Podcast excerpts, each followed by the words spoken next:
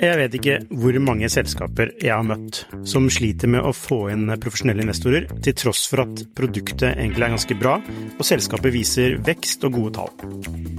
Hvis det er én ting de proffe investorene er på utkikk etter, i tillegg til at du bygger et bra selskap, selvfølgelig, er hvordan du håndterer dine aksjonærer, eller ditt såkalte captable, som det heter på startupsk.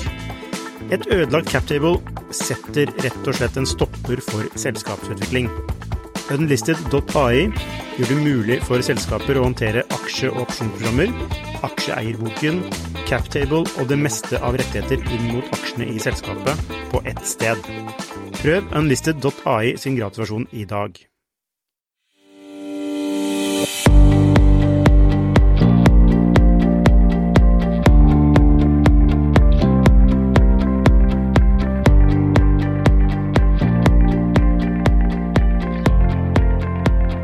Hei og velkommen til Skifters podkast. I dag har vi med oss Christian Bruarøy, som var med å bygge opp TV2 Sumo og lede tjenesten i fire år. Nå er han konsulent i mediebransjen gjennom selskapet Bridge, hvor han bl.a. jobber med en del mediestartups. Velkommen, Christian. Hei, hei, Lukas. Takk for sist. Takk for sist. Eh, sist gang vi snakket sammen, så snakket vi om Disney pluss, og det skal vi også gjøre i dag. For i dag ble Disney pluss lansert i Norge. Eh, og hva betyr egentlig det? At vi får tilgang på Disney pluss? Ja, altså Disney det er vel noe som eh, ligger i hver en av oss at vi har en viss forhold til, regner jeg med. Vi som, eh, både som eh, når vi var barn og de som er våre barn. Du er vel pappa sjøl òg, ikke du det? Jo, jeg er det. Ja, og da har vel du òg kanskje allerede kjøpt Disney pluss, selv om det først er blitt tilgjengelig i dag? Det medfører riktighet. Så ja, nei, det første jeg gjorde i morges, var å laste ned appen og logge meg inn. Jeg hadde allerede forhåndsbetalt 590 kroner, som da skal vare i ett år. Som jeg syns egentlig var en ganske bra deal, eh, eller, eller, er det ikke det? Ja, Det må jeg egentlig si meg enig i, hvis du skal sammenligne sånn prisnivået mot eh, andre strømmetjenester som vi har i Norge, så, som du betaler for, da, så er jo, er jo prisen vesentlig lavere. Og eh, jeg husker jo sjøl i min tid når jeg var i TV2 Sumo, at det å ha litt sånn Når de amerikanske tjenestene kom på markedet, så priste jo de seg også lavere enn det TV2 Sumo gjorde på det tidspunktet. Og, og da var vel jeg òg ute og sa i media at eh, jeg regner med at pris, prisnivået må opp for at dette skal bli lønnsomt for dem. Så får vi se da, om dette er bare et uh, introduksjonstilbud, eller om de faktisk kommer til å skru opp prisen vesentlig. Ja, altså de har jo en ganske imponerende katalog. Samtidig så er den jo ikke sånn kjempestor i den store sammenhengen. Eh, altså i hvert fall Disney aleine, eller tar jeg feil der? Nei, altså Disney er jo blitt et, er jo et stort konsern, det har det jo vært lenge. Men Disney borte i USA kjøpte jo for ikke så veldig mange årene siden, altså et par år det ble gjennomført, så kjøpte jo de Fox. Og så sitter jo de på en hel haug med sånne merkevarer som så de da produserer serier og filmer på en masse, sånn som eh, spesielt The Marvel da, og ikke minst Pixar. Og, så, så, så, utbudet av innhold som kommer fra, fra Disney-familien, er jo ganske svært. Eh, men de har jo valgt å spre det litt utover. Og eh, hvis du ser på Disney pluss, så har jo det blitt en Altså, De har samla mange av dette som vi kjenner som Marvel-universet. Det store Eh, serien Mandalorian, som da er jo fra Star Wars-universet. Og eh, det er da i tillegg til gamle Disney-klassikere som, ja, som du finner fra altså alt fra Tornerose og Snøhvit og den type ting, og, og Pixar og sånt, så, så har, jo, eh, har, jo, liksom de lagd en sånn familievennlig, barnevennlig Og for eh, hva si voksne da, som da liker superhelter. Ja. det er vel, det er vel ja. Men det, det. Men altså, Disney Pluss har jo gått ganske bra. Altså, de estimerte jo før lansering i november eh, i fjor at de skulle ha mellom Hvor var det sånn rundt eh, mellom 60 og 90 millioner brukere innen 2024. Eh, og på kvartalstallene som de la frem i august, Eh, for Q3 så sa de at de hadde 60,5 millioner abonnenter eh, allerede nå, altså under et år. Så det, jo, det viser jo en bra traction, gjør det ikke det? Jo, absolutt. Altså, og så gjorde de jo masse riktig i, i begynnelsen. Sant? Altså, de hadde nok eh, ganske mange eh, ganske mange eh, millioner allerede første dagen. Og Det skyldtes jo litt av det at de bøndler med på forskjellige måter. da. Og jeg tror jeg var ute og nevnte det Eller jeg tror jeg, husker jeg var ute og nevnte det i en, i en uh, historie som var vel på kampanje om at uh, hvis de skulle overført de abonnementstallene til norske forhold første dagen, så skulle Disney pluss hatt var det 140 000 husstander med en gang. Jeg vet ikke helt om de klarer det i løpet av den perioden de har solgt nå. Men uh, det, det, gjenstår jo selvfølgelig å se. Men altså det, Så de gjorde det veldig bra lanseringsdagen i USA. De hadde veldig tekniske problemer, men selve det å få ut tjenesten. Men så er det sånn, de globale tallene som de opplyser, da, jo, har jo inne et grep som de gjorde i India. Og i India så har jo du Eh, en tjeneste som heter Hotstar, som nå heter Disney pluss Hotstar eller Disney Hotstar pluss eller noe sånt. Og eh, da, Det er jo en av de store strømmetjenestene i, i India, så de har jo innlemma det som en del av Disney pluss. Så selvfølgelig får jo det en, en, boost på den måten, da. Ja, ikke sant. Eh, men altså Hvilken effekt tror du Disney pluss vil ha på det norske streamingmarkedet? Vil det ha noen effekt overhodet? Ja, altså jeg, jeg, tror ikke det er så mange som nødvendigvis sier opp alle andre tjenester fordi de bare skal ha Disney pluss. Det blir jo typisk en sånn tjeneste som man har i tillegg. Eh, men eh, vi var vel inne på det, altså det blir jo viktig for altså Det er jo en type viktig tjeneste for barnefamilier. Eh, og sånn, Så lenge Disney har vært et merkevare på norske TV-distributører sine portaler, så har jo det vært en sånn her det har jo vært et sentralt TV-tilbud for familien. da. Eh, og eh, jeg vil jo Altså, jeg blir ikke overraska om Disney Pluss kommer inn som en sånn tilvalgspakke også hos norske TV-distributører. Jeg blir ikke overraska, i hvert fall. Altså, hvis ikke det skjer, så er det vel gjerne fordi de ikke blir enige. Eller så ser jeg ikke helt for meg at Disney skal ta en, eh, en, en veldig sånn proteksjonistisk at de skal eie kunden totalt alene. For det har jo de valgt i, i USA å ikke gjøre. Sant? Der har jo de en avtale med Verizon bl.a. som og andre operatører da, som gjør at, man, eh, at de har kommet seg lettere ut. Ja, fordi du nevnte jo før vi begynte å spille inn at uh, da var det noe snakk om Telia og Disney i Norge. Ja, altså det var vel et, det var vel et sånt, jeg, jeg, jeg, tror det starta på noen sånn danske medienettsteder i, eh, før sommeren. da, at, eh, at, de var i sondering om å finne sant? Og Telia er jo blitt en veldig dominerende aktør eh, innenfor det nordiske markedet uansett. At, så, så, så, at sånne samtaler har funnet sted. Sant? De eier jo Get, som vi har her i Norge, som er TV-operatør.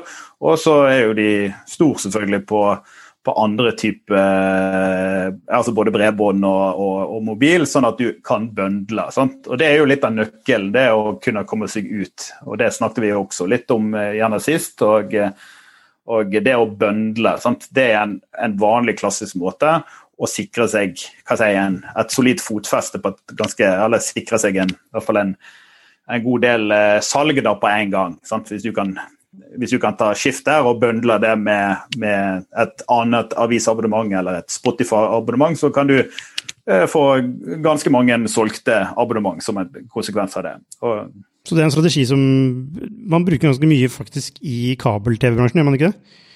Jo da, både i kabel eh, så, så, så har man jo altså, Eller i hvert fall hvis du ser litt i de senere årene. da, sant? Altså, I dag så er jo så hvis du så på en sånn statistikk over de der betalte strømmetjenestene i Norge sant? Det holder jo NRK og YouTube egentlig utenfor. Men eh, hvis du ser på de betalte, sånn, så er Netflix størst, og så er HBO Nordic nest, nest størst foran de som har et stort utbud av norske og eh, nordiske programmer, sånn som så TV 2 Sumo og Viaplay. Uh, og uh, Hvorfor skulle HBO Nordic være så langt framme? Jo, det er jo fordi de har blitt bøndla inn i disse TV-pakkene. Uh, som Riks-TV-kunde så får du det, og, hos Get Altibox, så kan man velge det for denne tildelt poengkvoten sin. Så, så, på den måten så har HBO eh, klart å stege så mye, sjøl ett år uten Game of Thrones. Ja, ikke sant. Eh, jeg vet ikke hvor mange selskaper jeg har møtt som sliter med å få inn profesjonelle investorer, til tross for at produktet egentlig er ganske bra, og selskapet viser vekst og gode tall. Hvis det er én ting de proffe investorene er på utkikk etter, i tillegg til at du bygger et bra selskap, selvfølgelig, er hvordan du håndterer dine aksjonærer, eller ditt såkalte cap table, som det heter på startupsk. Et ødelagt cap table setter rett og slett en stopper for selskapsutvikling. Unlisted.ai gjør det mulig for selskaper å håndtere aksje- og opsjonsprogrammer, aksjeeierboken, captable og det meste av rettigheter inn mot aksjene i selskapet på ett sted. Prøv unlisted.ai sin gratisversjon i dag. Um, så, så, men tilbake til spørsmålet. Du tror ikke det vil ha en sånn voldsom effekt på eksisterende streamingtjenester, men at eh, Disney er faktisk, det vil bare øke markedet, fordi det er så spesialisert mot barn og unge? Ja, det, det, det er nok eh, akkurat sånn som Disney Pluss er skrudd sammen nå, så, så, jo, eh, så, vil det være et type tilleggsprodukt som er veldig attraktivt for familier. og Sånn tenker de nok eh, da. Men hvordan du ønsker å bruke både medlemsbasen du bygger opp sjøl eh, For Disney har jo, en, har jo, en, strategi om å være tilgjengelig gjennom veldig mange eh, kanaler. Altså, merchandise er jo en veldig viktig kanal for dem. Altså, så, og, altså, reach er egentlig viktig for dem? Altså, ikke bare ja. inntekt, men reach, rett og slett? Ja, den rekkevidden som du kan, kan få, altså det å være i bevisstheten, det, det er jo absolutt viktig. Og, eh, og, og, så litt sånn som du som vi òg var altså, altså, Disney Pluss er jo en del av det innholdet som kommer ut fra Disney-konsernet.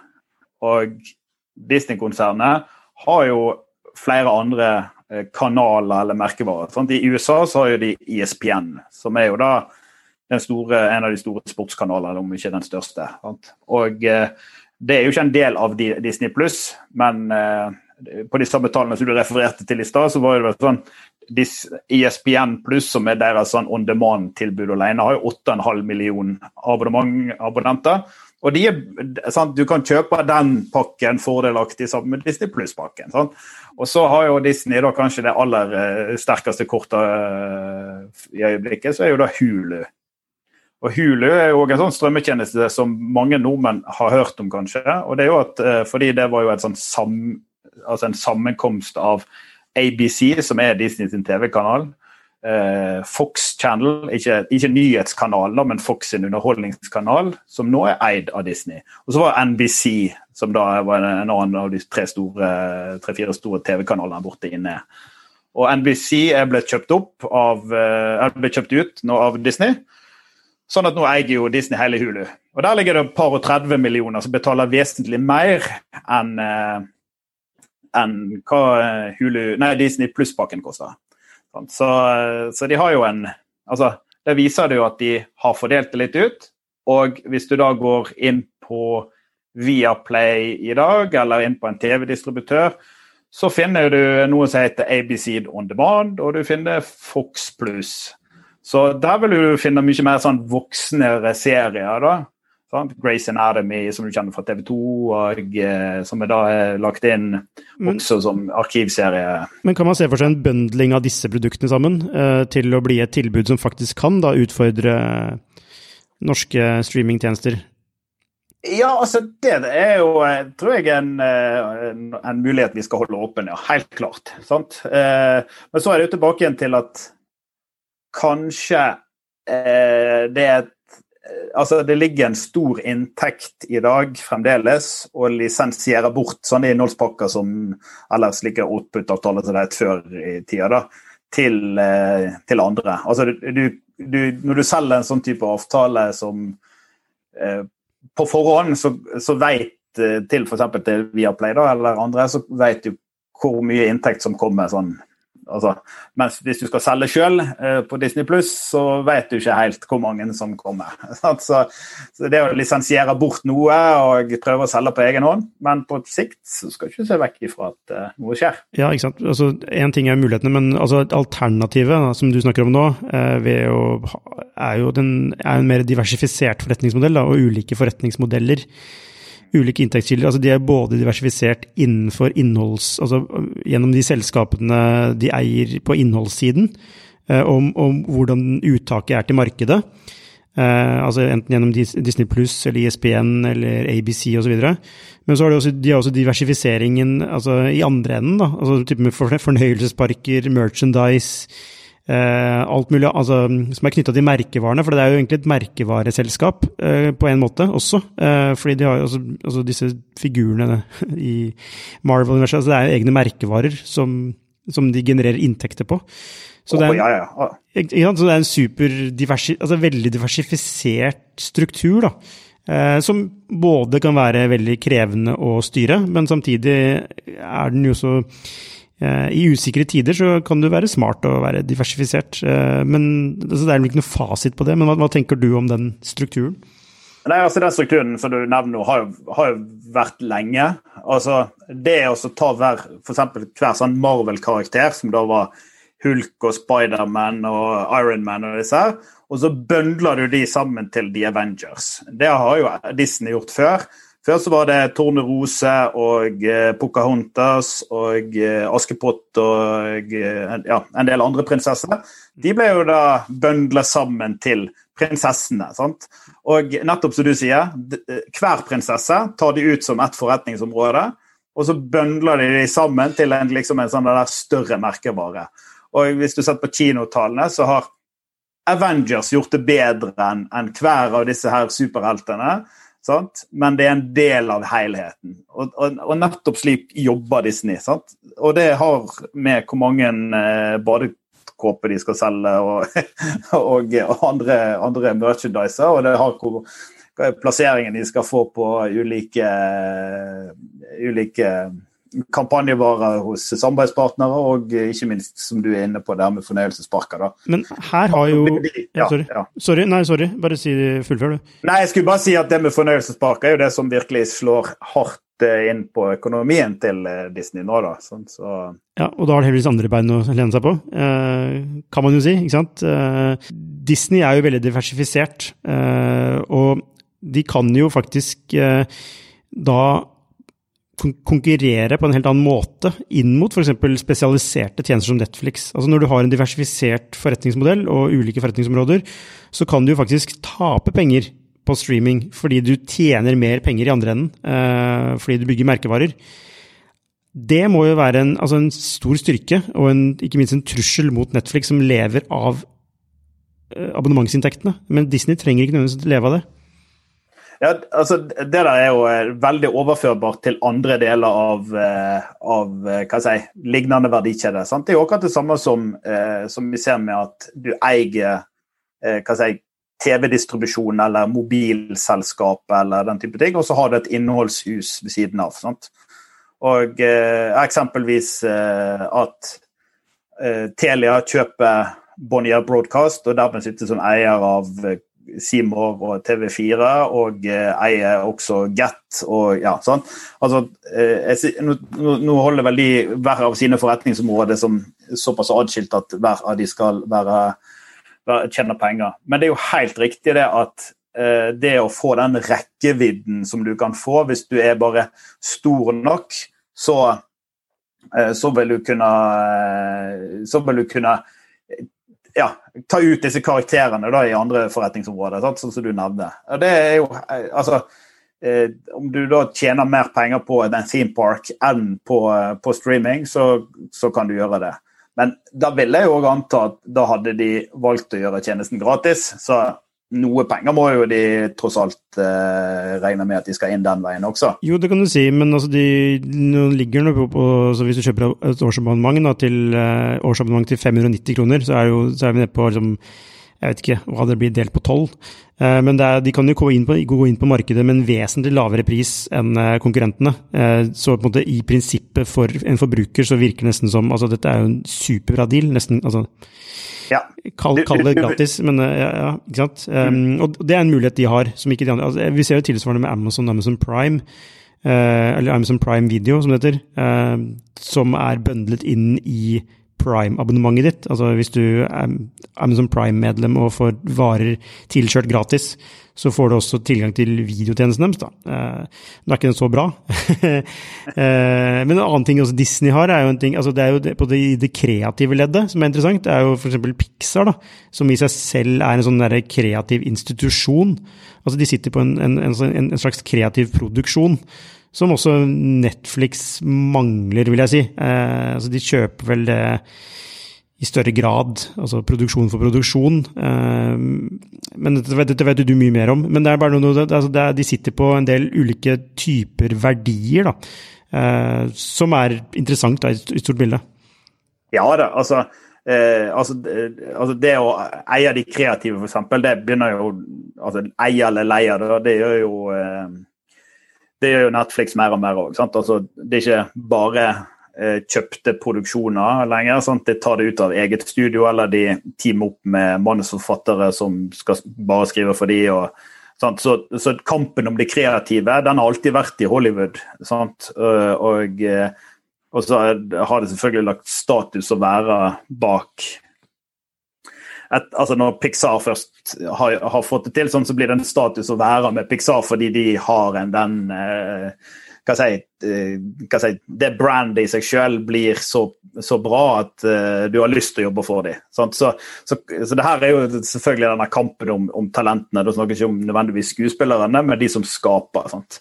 Og den, uh, den, er, den, er, alltid der i, i Hollywood. Uh, Netflix Eh, har jo vært veldig tydelig på det med at de skal jo ha denne globale rekkevidden i tillegg. da, sant? Eh, og eh, selv om hva si, Netflix og eh, Netflix er større enn Disney i, i, i USA? Så, så, begynner de litt altså, Jeg tror det er bare sånn der en det er, ikke, det er ikke mange millionene mellom de da, i antall betalende Jo, det er det. Jo, det, det er ganske mye.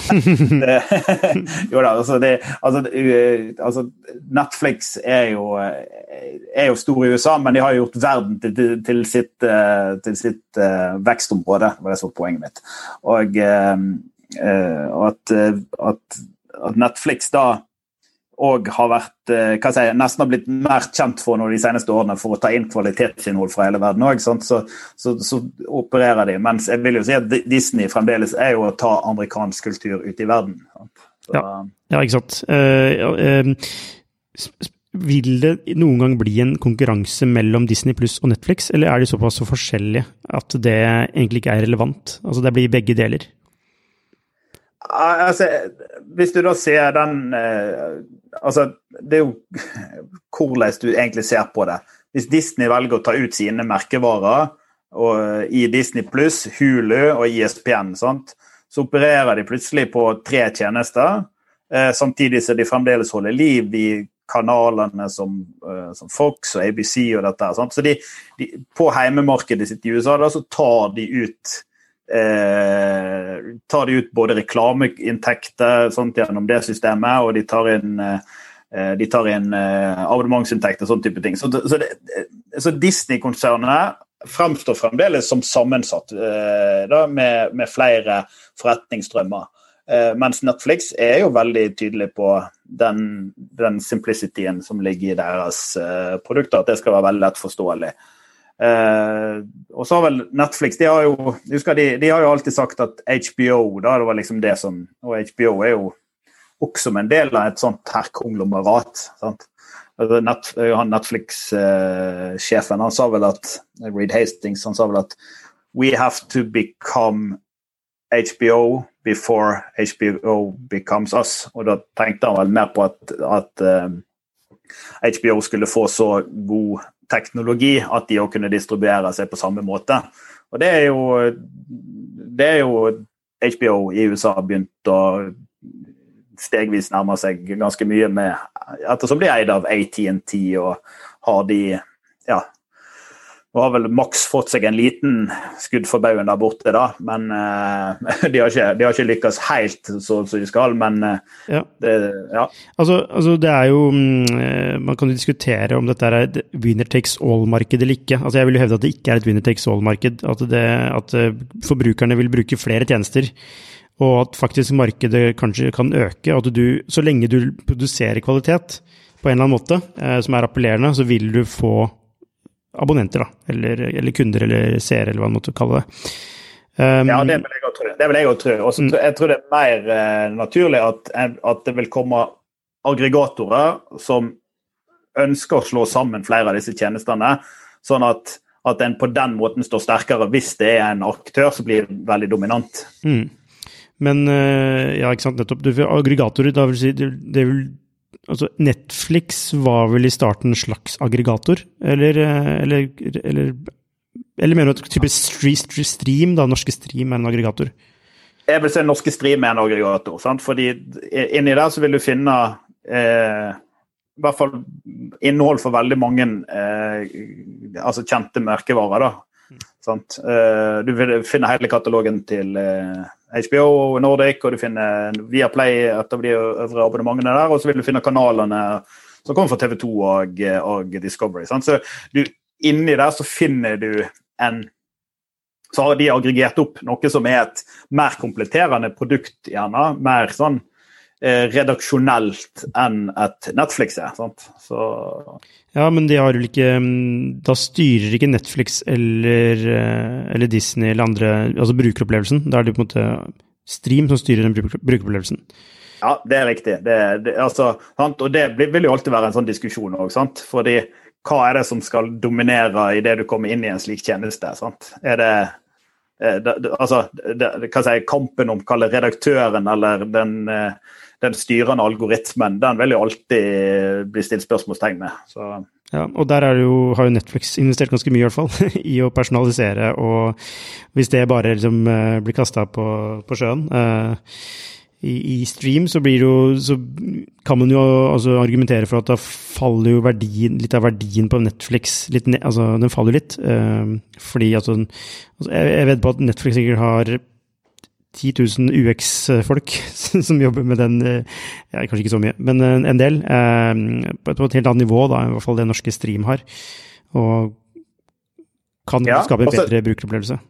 Ja, det, altså det, den der diskusjonen har jeg vært borti, har jeg selv vært inne i ganske mange ganger. Sant? Fordi du, du setter så masse UX-ressurser, eller Og ikke minst den der si, undersøkende ressurser da, for å finne ut hva som, hva som er ønskelig. Men så er det, så, det er jo sånn at veldig mye av innholdet i dag er jo det å sette agenda mer og, enn at det skal ligge øverst eller som nummer tre av en sånn menyknapp eller sånn type ting.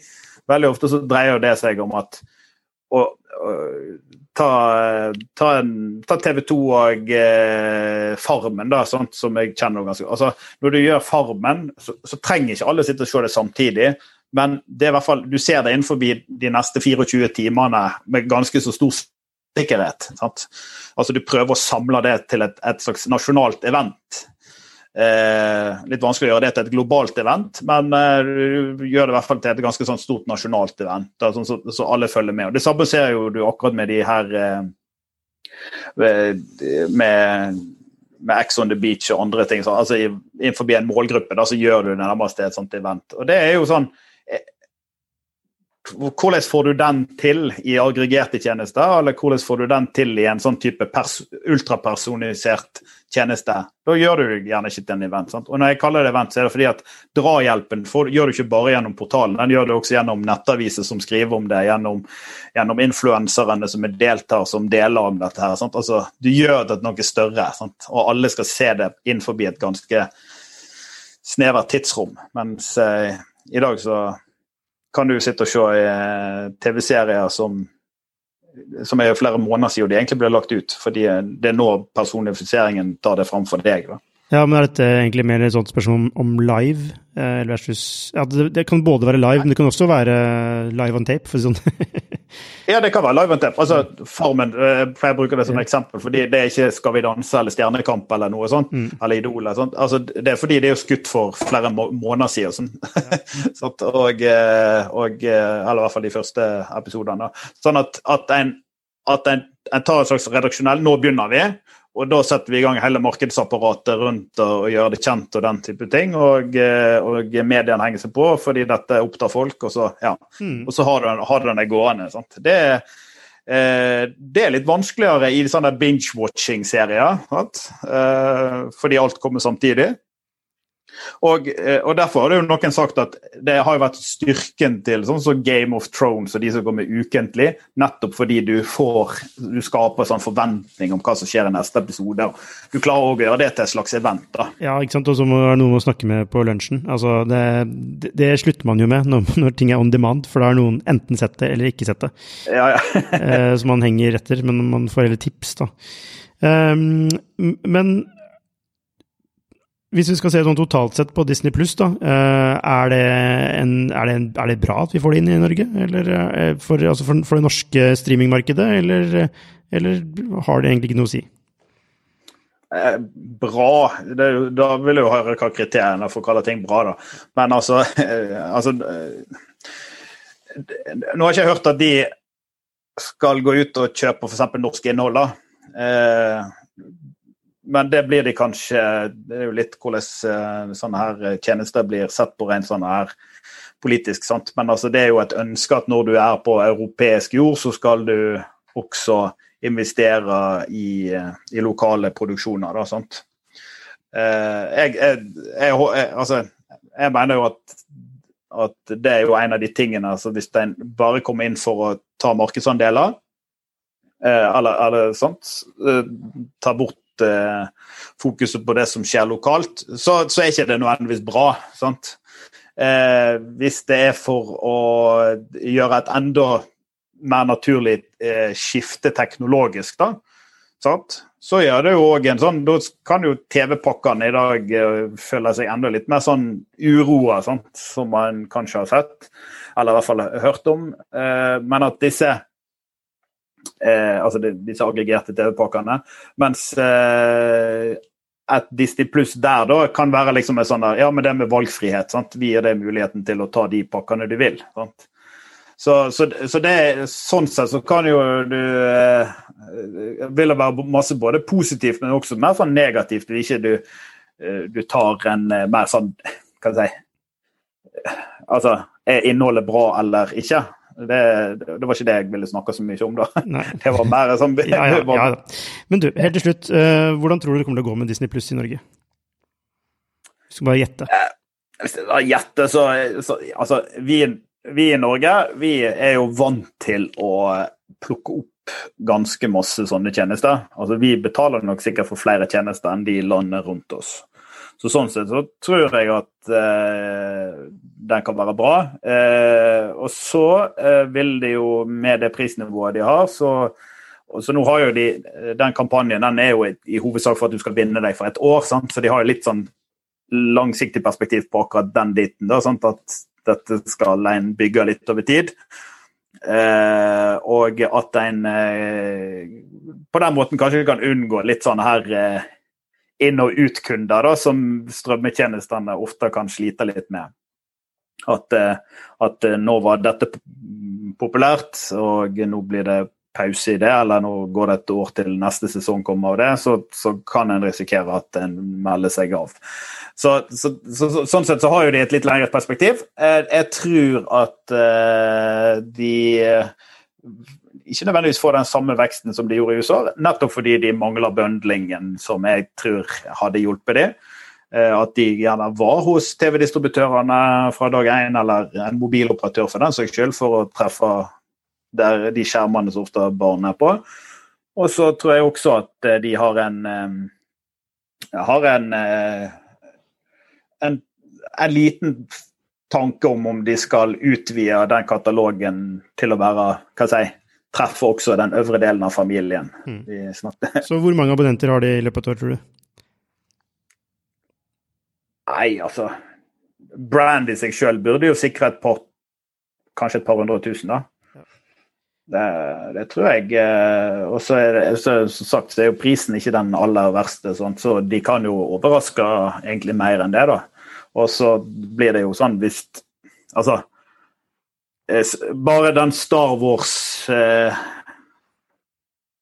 fanskaren som finnes. Eh, nå kjøper ikke de alt av eh, Star Wars, for å si det sånn, da, sånn, men du, du kan jo måle det i hvert fall litt sånn der en eh, Når jeg sier kjøper, så det er ikke det alt som er fra Star Wars som er like viktig som filmene. Sant? Men eh, når du ser den type type merkevarer har mye å si. Sant? Så det er jo hvordan de ruller ut filmer der.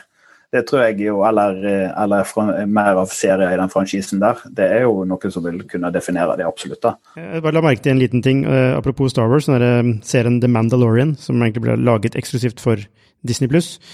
Den er jo, så Første sesong der er jo ferdig i USA, så vidt jeg forstår. Mens når de lanserer den i Norge, så lanserer de bare to episoder av den.